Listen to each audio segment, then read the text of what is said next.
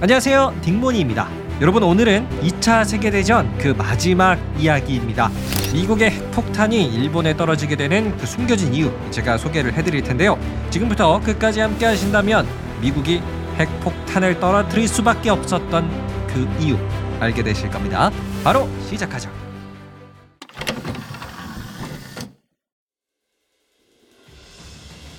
때는 1941년 일본의 진주만 공습으로 미국의 태평양 함대는 큰 피해를 보았다. 그러나 미국은 세계 제1의 국가의 위용을 보여주며 태평양 함대를 빠르게 복구해 나갔다. 결국 1942년 6월 미드웨이 해전에서 미국은 일본을 박살내며 압도적인 승리까지 거두는데 하지만 미국과 일본의 전쟁은 1년, 2년 계속 진행되었고 일본은 점점 광적으로 전쟁에 집착하게 된다. 때는 2차 세계대전의 막바지 1944년 10월 일본의 한 작전기지 화창한 어느 날이었다. 아, 날씨 좋다. 모두 주목! 예, 장군님. 너희들은 오늘 대일본 제국의 의지를 미군에게 보여줄 것이다. 모두 전투기에 탑승하라. 저 장군님, 아직 전투기에 연료를 다 채우지 못했습니다. 제군들, 돌아올 연료는 필요하지 않다. 너희들은 가미카제 미국의 군함에 너희들의 전투기를 갖다 박아라. 그게 너희의 임무야. 모두 탑승. 일명 자살 특공대 일본의 가미카제가 날아올랐다.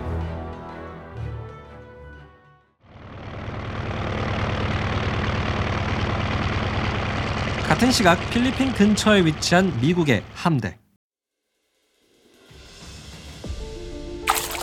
아, 오늘은 되게 날씨가 좋네. 그러게 말이야. 일본군도 조용하고. 야, 저게 일본군 전투기다. 어? 어, 쟤네 왜 저래? 우리 배에다 갖다 박으려는 것 같은데? 어, 지- 진짜 부딪히겠어. 미치고 미안해 대일본 제국을 위해서 가미카제의 광적인 공격으로 1만 명의 미군과 34척의 함선이 폭발하는데 이후 미국의 작전 사령부 아니 우리가 저런 자살 특공대 같은 이 정신 나간 놈들이랑 싸우고 있다는 게 말이 됩니까? 전투기 그 자체로 배를 들이받다니요. 그러니까 말입니다. 일본이 저 정도로 전쟁을 할 줄 몰랐어요. 이제 진짜 시간이 없습니다. 하루 빨리 일본과의 전쟁을 끝내야 합니다. 아, 이렇게 된 거 도쿄, 일본의 수도를 폭격하시죠. 미국의 폭격기 조종사들이여 상부로부터 명령이 내려왔다. 우리는 오늘 일본의 수도 도쿄를 폭격한다. 예, 사령관님. 때는 1945년 3월 10일 미군의 최신형 폭격기 B-29 279대는 도쿄로 출발했다. 사령관님, 저기 도쿄가 보입니다. 모두 폭격을 준비하라 셋, 둘, 하나 폭탄 투하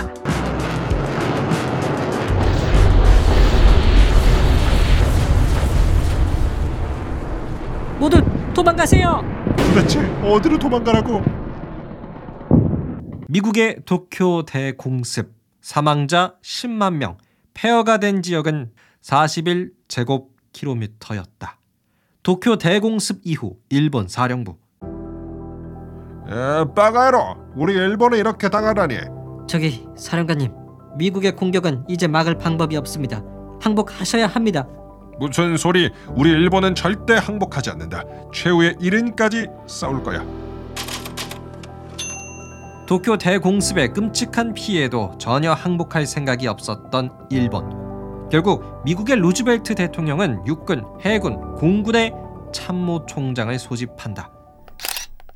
자, 장군님들 어떻게 하면 일본의 항복을 받아낼 수 있겠습니까? 대통령님, 저희 해군이 일본의 바다를 봉쇄하고 있습니다. 조금만 기다리시면 저절로 일본은 항복할 겁니다. 아, 육군 참모총장 마샬 장군님의 의견은 어떻습니까? 대통령님, 전쟁을 끝내려면 상륙 작전밖에 없습니다. 일본 땅에 상륙 작전을 하셔야 합니다. 하, 상륙 작전이라 우리 미국의 피해가 클 것 같은데요. 뭐 일단 알겠습니다.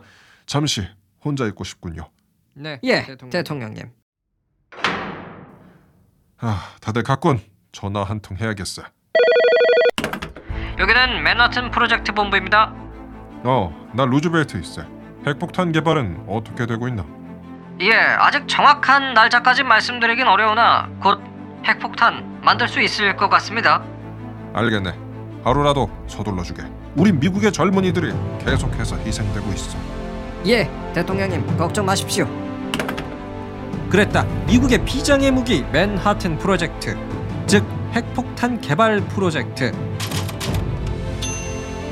당시 미국에서는 줄리어스 로버트 오펜하이머를 비롯한 약 12만 5천 명의 과학자들이 핵폭탄을 개발하고 있었다. 하지만 언제 폭탄이 완성될지는 사실 아무도 알 수 없었는데 그러던 중 미국의 작전 사령부는 핵폭탄의 존재를 모른 채 일본 상륙 작전을 준비 중이었다. 그리하여 그 첫 번째 단계인 일본의 작은 섬 오키나와를 공격한다. 사격! 도망가는 일본군을 추격하라! 안 되겠다. 천황 폐하를 위하여. 아, 이 독한 놈들 자살 테러까지 하다니. 하지만 이 조그마한 섬을 빼앗기 위해 10만 명의 미군이 희생되었다. 그리고 이 과정에서 대공황 때부터 2차 세계대전까지 미국을 이끌었던 대통령 루즈벨트 대통령이 지병으로 사망했다. 그리하여 당시 부통령이던 해리 트루먼 미국의 대통령 자리에 오르는데 얼마 뒤 트루먼의 집무실 백악관 트루먼 대통령님 드릴 말씀이 있습니다. 네, 말해보세요. 혹시 맨하튼 프로젝트라고 들어보셨습니까? 맨하튼 프로젝트? 그게 뭡니까? 대통령님 사실은요 그랬다. 이때 트루먼은 대통령이 되고 나서야 핵폭탄 개발의 존재를 알게 되었다. 이후 트루먼 대통령 핵폭탄 문제를 논의하기 위해 두 장군을 만나는데 장군들, 우리는 어제 1945년 7월 16일 인류 역사상 최초로 핵폭탄의 위력을 시험해 봤습니다. 그 위력은 상상을 초월했고, 그래서 우리는 이 핵폭탄을 일본에게 사용할지 말지를 결정해야 합니다. 그러자 번스 장군이 말했다. 좋습니다. 트루먼 대통령님 하루라도 빨리 일본과의 전쟁을 끝낼 수 있다면 당장 핵폭탄을 사용하시지요. 하지만 리히 장군은 반대했다. 안 됩니다, 대통령님. 우린 아직 핵폭탄이 정확히 뭔지도 모릅니다. 그런데 이걸 적들에게 사용하자니요. 대재앙을 부를지도 모릅니다. 고민 끝에 트루먼 대통령은 결단을 내렸다.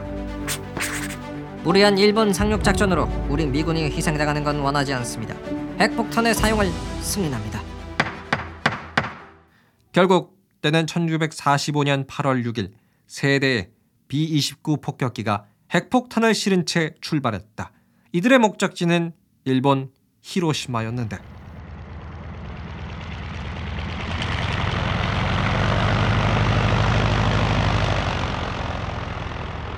아침 8시 15분 평화롭던 히로시마.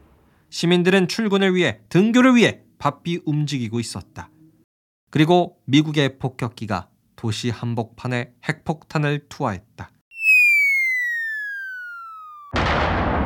단 1초 히로시마의 일본인 7만 명이 목숨을 잃었다. 같은 시각 일본 정부 지금 히로시마에 핵폭탄이 떨어져 7만 명이 죽었습니다. 이제 진짜 항복하시죠. 햄, 그냥 폭탄일 뿐입니다. 우리 군대는 절대 항복 안 해요. 그러자 미국은 8월 9일 이번에는 나가사키에 핵폭탄을 투하했다. 8만 명의 시민이 목숨을 잃었다. 더 이상 가만히 있을 수 없었던 일본의 스즈키 총리 히로히토 천황을 찾아갔다. 천황 폐하, 우리 일본의 항복을 직접 선언해 주십시오. 이미 우리 일본의 군대는 이성을 잃었습니다. 천황폐하만이 이 전쟁을 끝낼 수 있습니다. 알겠네. 때는 1945년 8월 15일 일본의 라디오에서는 천황의 목소리가 흘러나왔다.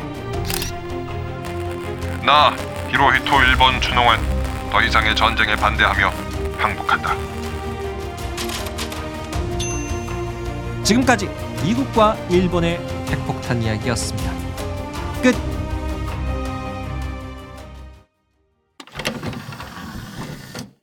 네, 오늘은 2차 세계대전 그 마지막 이야기였습니다. 지금까지 여러분에게 제가 정말 좋아하는 세계사 이야기를 시간의 순서대로 뭐 고대의 문명부터 그리스 로마 이 중세를 이어서 1945년의 2차 세계대전까지 들려드렸는데요.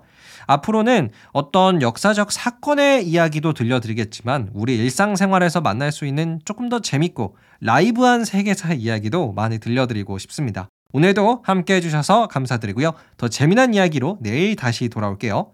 아, 그리고 제가 딩모니 굿즈를 대학생 컨셉에 아주 귀엽게 만들었으니까요. 여러분의 많은 응원도 부탁드립니다. 감사합니다. 안녕히 계세요.